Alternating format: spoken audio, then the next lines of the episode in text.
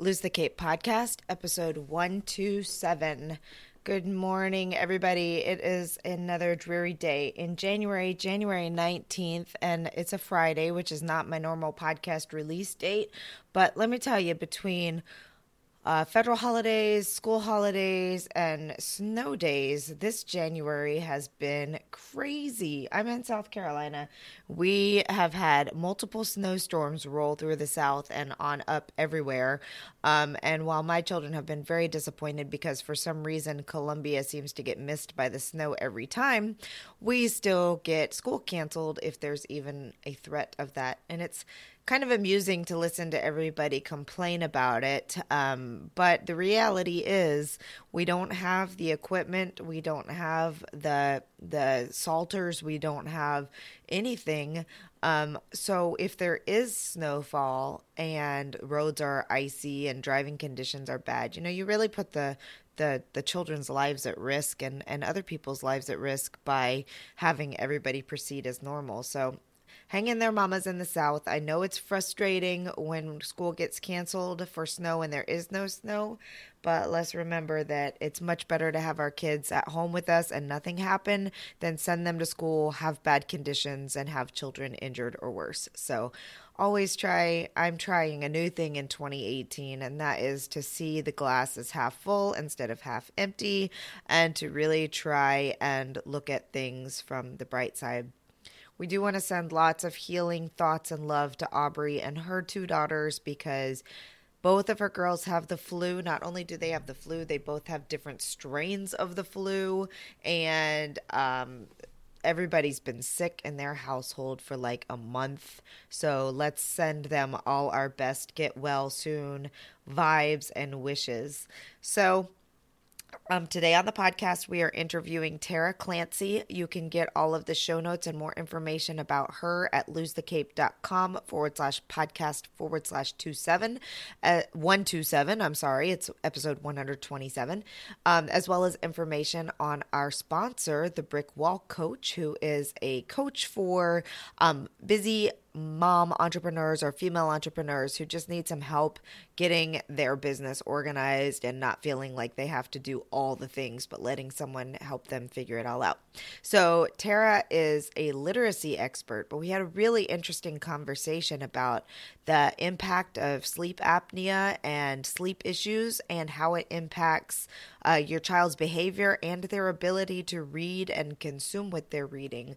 Um, it's a super interesting article. Things I mean, article, good grief. It's Friday, right? It's a super interesting interview. We talk about um, the signs you can look for if your child has sleep apnea or um, other things that are disrupting their sleep that can result in them um, basically displaying what what come across as uh, symptoms for like ADHD or something like that. So, the importance of sleep and good sleep, um, what to look for, and things you can do if your child is suffering from this, as well as other literacy topics. It's really, if you have small children or young children, really, if you have kids, um, it's a super interesting discussion about literacy and the impacts of sleep and all that good stuff. So, I hope you enjoy this. If you have any, um, any feedback you'd like to share, please hop on over to our Facebook page and talk to us or send us an email at info at losethecape.com. Don't forget, we have started our first uh, month of book club, and this month's book club choice was The Year of Yes by Shonda Rhimes. You can find the link to um, to the book and why we chose it and all that good stuff on the podcast page, losethecape.com forward slash podcast forward slash 127. We hope you'll join us for the last um, episode of the month where we're going to do a kind of like traditional book club discussion and we're really excited about it and incorporating this into it because you know so many people love to read and we just don't always get the time to do so. Um, or if we are reading or want to be in a book club it's just too much to try and add in one more thing that we're getting out to um, in the month. And I know that's what happened with me. Like it was, was like eight months went by and I was never able to make it to book club. So I just quit. But I still want to read good books and get good information and discuss them and all that jazz. So we thought maybe we'd give this online virtual podcast book club thing a go and see how it takes off. And we hope you'll join us with it. All right. Well, enjoy your day. Enjoy this episode. And please feel free to talk to us either through email or Facebook or however you want to reach out. Thanks. Enjoy the show. Hey, welcome back to another episode of the Lose the Cape podcast, where we interview busy modern moms, uh, people helping moms, and anyone who has an important story that moms might be interested in hearing. Today, we are interviewing Tara Clancy who has been solving reading problems uniquely since earning her degree in educational educational psychology from Teachers College, Columbia University, over two decades ago. She knows that reading affects children's lives and children's lives affect the reading. She brings together her devotion to natural health and fascination with neuroscience with her work as a reading specialist. Her unique insights make her a popular speaker for parent and educator groups. And this summer, she was invited to speak at the UK Liter- Literacy Association's 53rd International Conference about pediatric sleep disordered breathing and its implication for literacy. So, we're going to be talking about that. Her website is www.nurturingliteracy.com. And she also has a YouTube channel, Nurturing Literacy Talks with Tara. And obviously, anybody who knows me knows how important I think reading and books are. And um, am very dismayed that my two, three of my two of my three children do not love reading as much as I do. But hmm. um, we are we're working through that issue. Anyway, welcome Tara, thank you for being with us. Thank you, Alexa. So, um, wow, I mean, that was a, a lot of um, information. So, let's just talk about basically uh, the basics of, yeah. what it is that you teach, and then we can get into the, I want to call it PTSD. It's not PTSD. It, similar similar letters yeah P, uh, psdb pediatric sleep disordered breathing. But yeah, so just generally in reading i mean like you said i've been um, working with kids for over 20 years and i kind of uh, look at kids in two groups um, very broadly. You know you have kids who can read and love to read and great you know you don't really need to do much because everything is in place. Then you have this whole other group, and it's a growing group of kids who don't read. And when I look at those kids, and a lot of the kids that I've worked with, that group of kids who do not read can actually be broken into two groups as well. So you have kids who really can't read in there. You know, they have some disability that is really making it challenging for them. Could maybe dyslexia, you know, could be some language processing issue, anything like that. So those are the kids who can't read. But then you have this whole other group in there of kids who won't read. Right. They have, you know, they have reading skill that you can see and that you can hear, but they just choose not to read. And what I have seen over the past two decades is that that group of kids, that even though they can read, the reason that they're choosing not to read is because they can't read at the level that they really need to to be able to enjoy it. Their skills are not developed enough um, to give them enjoyment. So it ends up being work for them. And of course, mm-hmm. you know, what kid do you know that's looking to do work? Right. yeah, yeah. So what we really, uh, really need to do is is go in and look and see what is not, um, you know, in place for those kids that is allowing them to really read with the skill level that they um, they need to uh, have reading be comfortable and want to read. Mm-hmm. and uh, and that's that's a what i see very often in the kids that i work with. Uh, kids come to me for evaluations to see what their challenges are. And like i said it, they break up into um, you know these are kids that that can't these they're kids that don't read and they really break up into two kids two groups. Kids that are really and truly can't read because they have some disability and then these kids that do not have their skills developed enough and that's the big picture of what I do, um, you know, in terms of reading with kids. So um, we were discussing right before I started recording about this um, pediatric sleep disorder. So tell us a little bit about that, what it is, and how it impacts children in their reading. Yeah, so I'll tell you that in, in a, uh, how it came into my life personally first, and then how it came to be important to me professionally in terms of helping kids with reading. So my um, I have two kids, and my uh, my younger child is uh, just coming up on nine, and uh, I don't know if you've ever experienced night terrors in a yes. child. We're going yes? through that with my youngest right now every night. Okay. I was awakened at 3:30 in the morning, which is another part of the reason why I am so like today right. by, by blood curdling screams. Yes, so I get it. yes, and is it? I mean, it, it is really like the probably one of the worst experiences I've ever been through, um, and certainly as a parent, because your child is there screaming to you, and there's absolutely nothing you can do and it and right. you you can't help them you can't stop the screaming you're you know you're just without any any action and it's really an awful position to be in so my daughter did experience that when she was three and um and uh, then as the you know she got a little bit older i would notice some things sometimes that would always make me wonder. Sometimes she'd say something in a funny way that would make me wonder if she maybe had some mild language processing problem or she would uh, she had this awful habit of just like cutting you off and blurting things out all the time and i started thinking gosh is she dealing with some kind of attentional issue here? You know? And i mean part of it, part of the problem is that i diagnose you know language based problems of course I'm going to be looking for this all the time. And I didn't really see enough that made me say, yes, you know, it looks like there's a clear problem. But there was always this question in the back of my mind.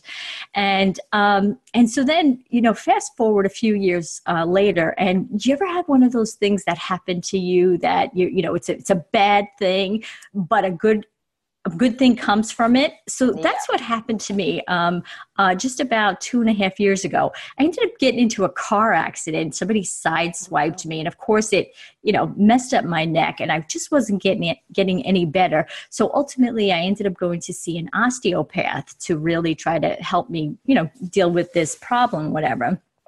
So, as I'm working with this osteopath for this neck problem that I've gotten from this car accident, he starts talking to me about all these other things about the way I hold my body, the way my face is shaped, all this stuff. And he said, I really think you should go and, and get a sleep test done. I think you might be dealing with some kind of sleep related breathing problem ultimately. It comes down to something they call like an airway issue. And he said, you know, go and meet with this dentist who does, uh, you know, an examination and sort of assesses, uh, does this big kind of X-ray, 3D X, 3D X-ray thing to look at your um, your airway and stuff. He said, I really think that would make a big difference because I think a lot of the stuff that we're seeing in you is results of this problem.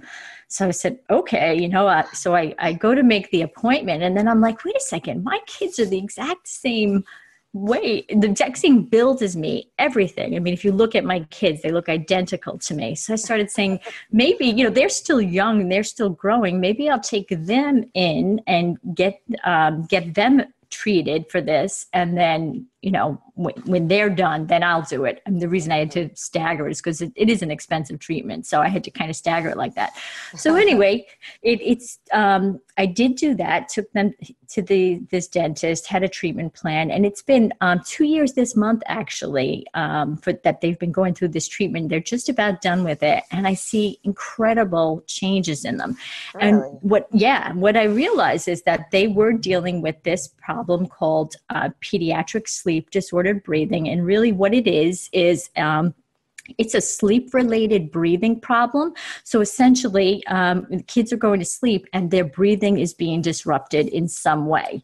Now, there's a whole range of problems within this pediatric sleep disordered breathing, and I'm sure um, I'm sure you've heard of sleep apnea before, and that is the top problem that you can have for us, you know, a sleep related breathing problem. And that uh, sleep apnea is when you stop breathing for 10 seconds or more.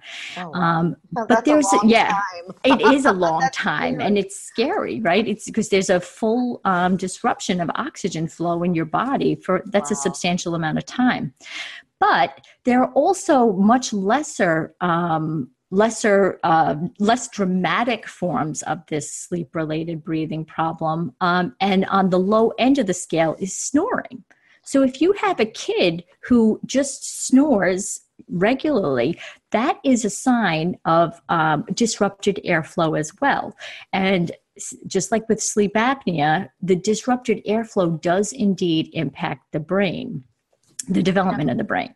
This is so interesting because my five year old, who was a micro preemie, so she's teeny tiny, uh-huh. um, and she's been snoring loudly since she was a baby and i always just kind of assumed it was because she's so i mean she's so tiny right. that you know she couldn't get but that you know and now she's the one having the night terrors and Yes. I think I'll so, be making an appointment with our pediatrician like yeah. as soon as we get off this call. Yeah. So let me ask you a question um, because right, there are um, there are ways that parents can sort of you know signs that parents can look for easy to spot signs that um, can help them know if if you know something Good. may be going on. Yeah. So an open mouth. If a if a kid walks around with an open mouth posture, either, you know, as large as an O shape where the mouth is fully open, or even if the lips are just separated, like a very, you know, minimal separation, both of those are signs of a problem. Because what, what it's showing is that they are what they call mouth breathers and we're really supposed to breathe through our noses. And when we don't it like sets off a, a cascade of, of problems. So that's the first sign to look for. And I actually have on my website a, uh, a little infographic that shows you the signs that you can look for. Great. So open mouth is one of them. Crowded teeth is it is another. Now, if your daughter is only three, you said she's five. Oh, five. Okay, good. So if you look at her teeth and you see um, that it's funny with a with a, a, a preschooler or an early uh, like kindergartner or first grader. We look and we see the teeth all lined up perfectly and they have those lovely little smiles. I'm, i know my kids were like that but it's actually a problem because what it means is that the jaw is too small and that if you think about it if those perfectly sized baby teeth if those baby uh, those small baby teeth can fit in there perfectly there is not going to be enough room when the larger adult sized teeth come in. So um, having those perfectly lined up baby teeth is really an indicator that the jaw is too small. When the jaw is too small the, you have to hold your tongue in a different way. It end up ends up impacting the airway. You hold your head in a different way. This whole cascade of things. So, uh, like I said, the first thing to look for is this open mouth. Then to look for crowded teeth, or in a preschooler or um, you know young child, to look for teeth that are perfectly lined up. Mm-hmm. Uh, you also, if you can hear your child breathing, any kind of noisy breathing, you know, like uh, when a child is congested, if that's the norm, um, that's a sign as well. And then also for an older child, a child who's maybe um, six, seven, eight years old, the face actually starts to elongate because when you have your mouth open, gravity is working on your jaw and it's pulling your jaw down and it makes your face longer. If you look at my face, you can see my face is elongated, you know? very long face. Yes and what's interesting is my when i start uh, as i mentioned both my kids deal with this. So when we started treatment two years ago my daughter was just six and my son was 11 so my daughter's face was still growing. She's still young enough to avoid um, problems if she got the treatment. But my son at 11 uh, already had his face pretty much fully grown. So you can see the big difference. His face is very much shaped like mine now, like a, you know the elongated yeah. lower third jaw. But my daughter, you can see her face is still much more rounded, much stronger jawline, whatever. So I mean, you know, it affects it affects a kid's uh, uh, reading for sure. Physical development. It affects the way they actually even look, and then even you know, like you said, with your daughter experiencing these night terrors, just like my daughter did, it's impacting them across the board. And then, you know, if you are familiar with any of the research on sleep apnea for adults, you see that it really does. Um, we know that it causes real physical problems. You know, it's it's implicated in heart disease, it's implicated in diabetes, and a host of other physical things. And it's also uh, leads to depression. It, um, it also uh, is a, a um, in fact, if you think about ADHD, um, what the the research when i was preparing for my talk in scotland i wanted a really strong uh, citation to talk about the correlation between the two so i, I looked something up found this great um, great thing that said um, 25% of kids who exhibit ADHD symptoms are actually dealing with a sleep related breathing problem. And I said. Oh my gosh, I can't believe we know that.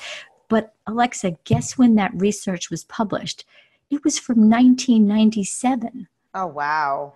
So we we've known about this for all this time but it just years. yes. And I, I, and i think i i was in my i was in graduate school back then. I just graduated back in 94 and it was one of the top universities for um, you know in the country and there wasn't uh, you know one pardon the pun one breath of this for the whole program so it's like this really specialized body of knowledge that if if you happen to find yourself um, you know, if you find your way to a practitioner, like I happen to find my way to the osteopath, and they mention it to you, then you can go and, and take action. But if you don't right. happen to find out about it, there's nothing, you know, there's no, nothing you can do. And that's really what I'm trying to do to get the message out there to parents so that we can know and say, gee, maybe this is something that I should look at, you know.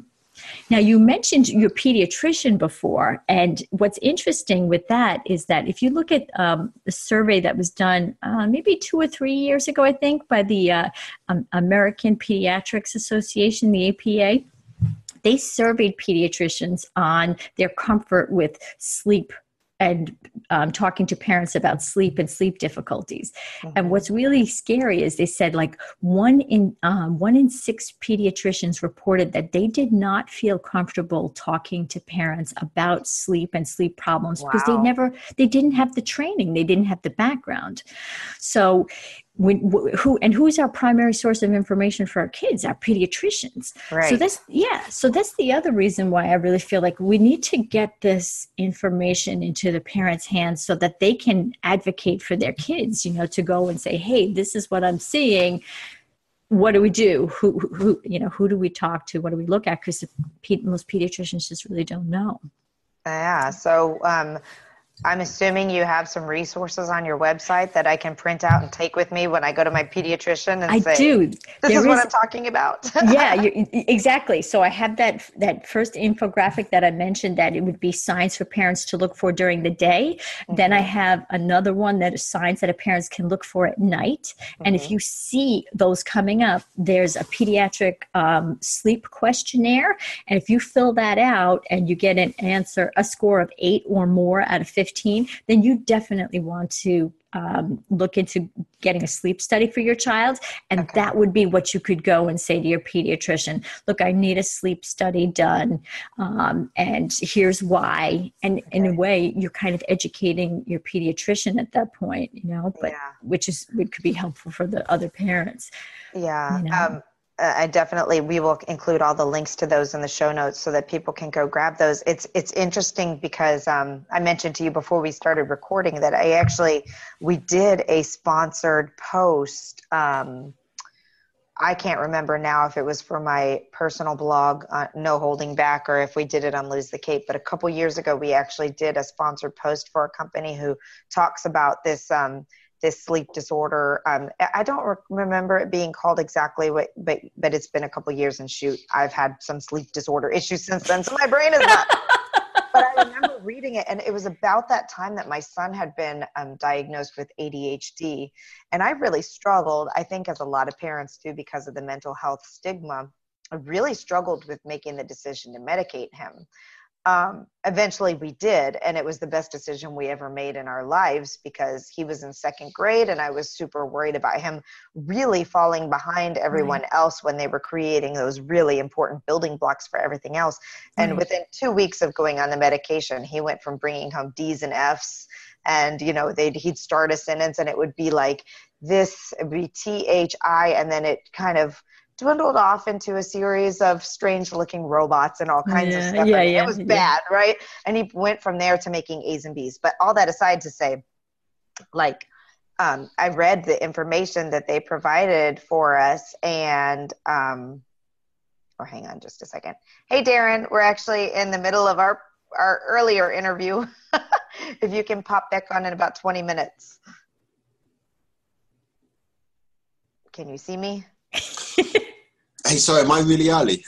You're early. That's okay. I was just checking it was all working. That's okay. I'll. I'll it's working. I'll, I'll, I'll, I'll Hello, Darren. Hey, I'll, I'll see you guys soon. Okay, bye. Um, it's too funny. I know it, it, happens every once in a while. We need to we need to read reword the um, thing in our email and say please check the it the night before so that you don't interrupt another because it doesn't happen very often, but every once in a while. So, so anyway, uh, let's see where was I? I was saying yes.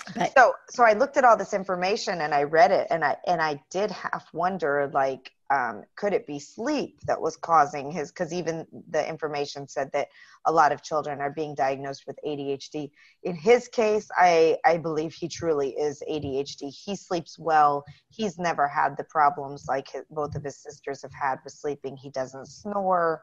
He you know falls asleep fairly easily we have to give him melatonin some nights because of the impact of his medications but right. anyway all that to say along comes well perfect middle child who never has any of these issues. She is our saving grace. right, right.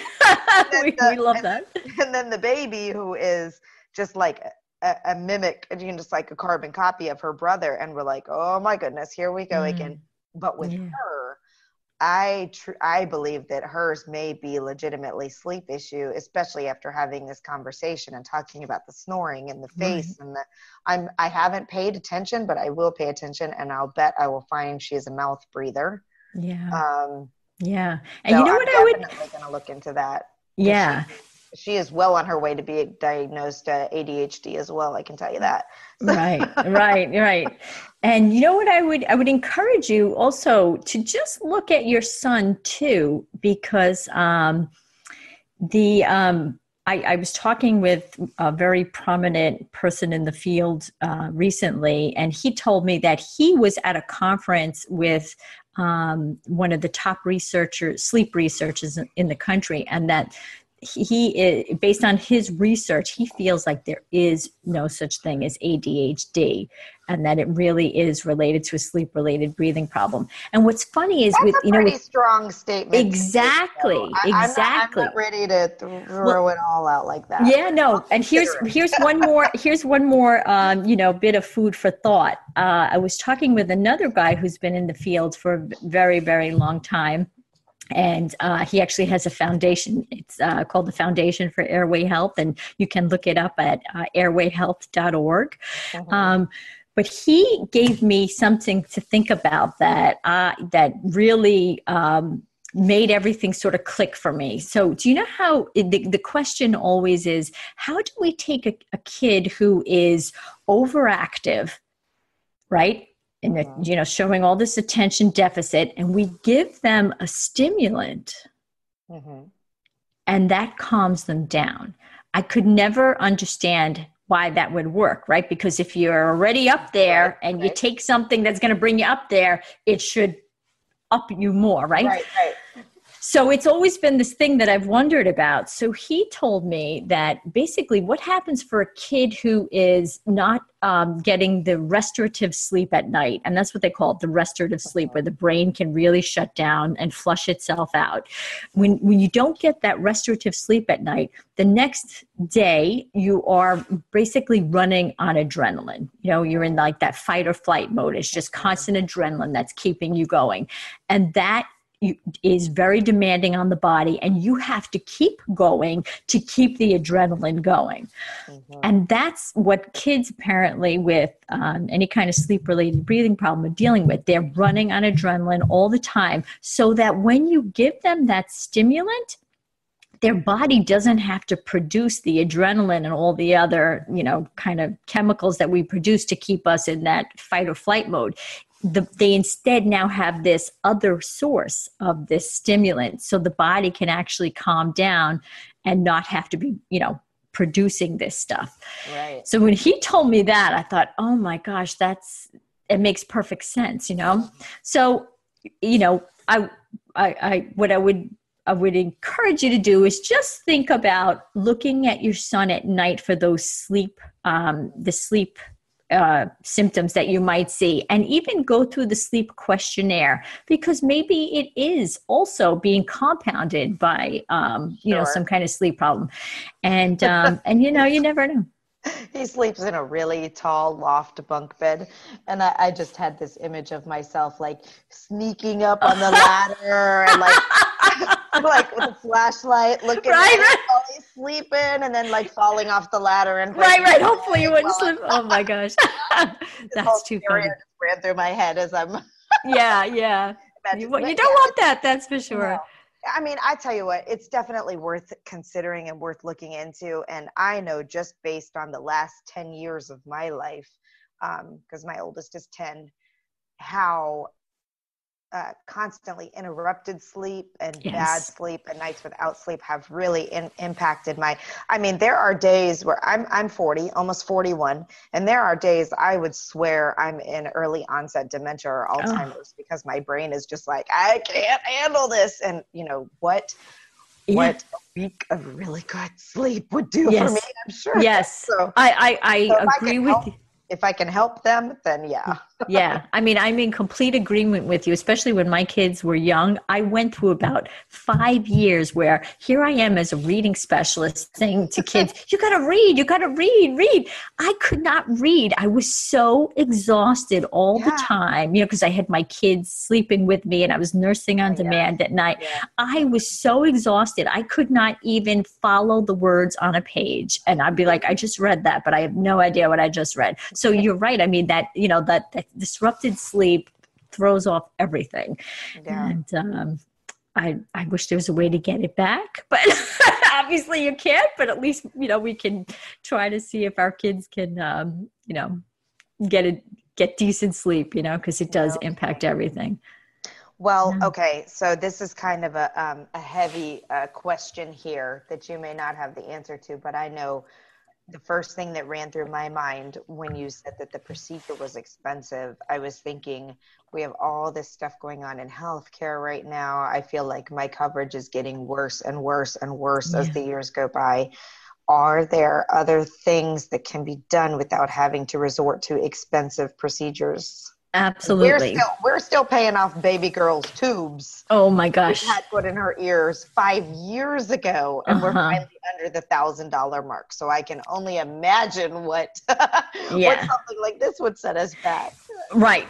So there are definitely uh, things that you can do. So the first and most important thing is to switch your child from having that open mouth to having a closed mouth okay. and um, and that's just kind of going to be awareness building and training and you know saying hey let's all keep our mouths closed and sort of you know making it like fun because um, they don't realize they're doing it now, part of that also is figuring out why they are breathing through their mouths. Are they still dealing with congestion? Like for me, I know that's what it was that started me down this cascade because I have a lot of food allergies. I was always congested. So yeah. I didn't have the option of breathing through my nose. Yeah. So it breather. So yeah, same thing. Okay, yeah, yeah. So I mean, and you may end up having some food sensitivities, and that your kids may actually have the same thing because of you know they're your children. That's yeah. actually how I first started down this road. Actually, because I was I was nursing my son. He was about um, probably a little over a year and a half old, and he started dealing with awful GI issues,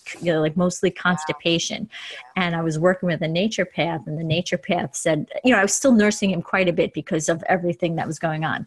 And he, the naturopath said to me, why don't you take your diet down to, to like nothing and um, and then see what happens to him. And so I was actually dealing with rosacea at the time and everything, and I took everything out of my diet except rice and chicken for a month. Oh my god, it was brutal. I was starving and everything.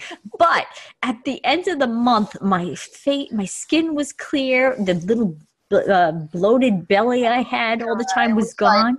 Then there are so much easier ways to do it to still get to the same. Yeah, but but then the end, that I discovered in myself so many problems yeah, that I didn't yeah. even realize that I had, and um, so it really helped And so so like I said, the first thing is to discover why your child is sure. uh, breathing through his mouth and I, yeah. you know, if he can't breathe through his nose, and you know, do uh, maybe food sensitivities that's bringing the congestion on. Absolutely. And so then, yeah, so that's the first thing, keep the mouth closed. And then the second thing is to train them to keep their tongue plastered up against the roof of the mouth. That's where the tongue is always supposed to be. So, like this, if you're going to cluck your uh, tongue like you know that put your tongue into that position as if you were going to do it pull it all the way up there but don't do the actual cluck Mm-hmm. That's where our tongues are supposed to be all the time. My Mine never there. exactly. Same with me. I was like, "Are you kidding me?" But I've I've been training myself to do it.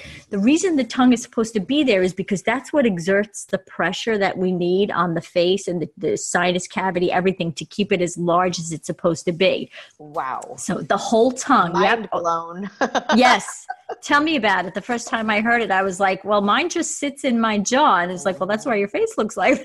you know so you know it's um you know it, it, that's the second thing um definitely to do so keep uh help them keep their mouths closed keep the tongue plastered to the roof of the mouth and like i said if you you know whatever um whatever problem is getting the in the way of them um not being able to breathe through the nose, address that.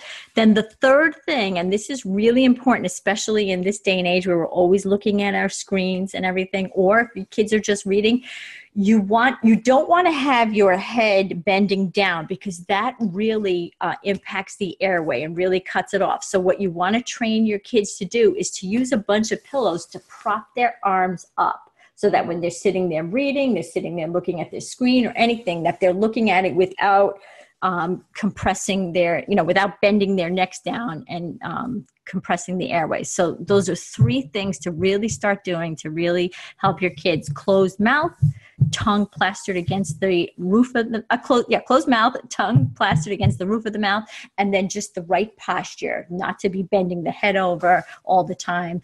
Instead, prop the arms up.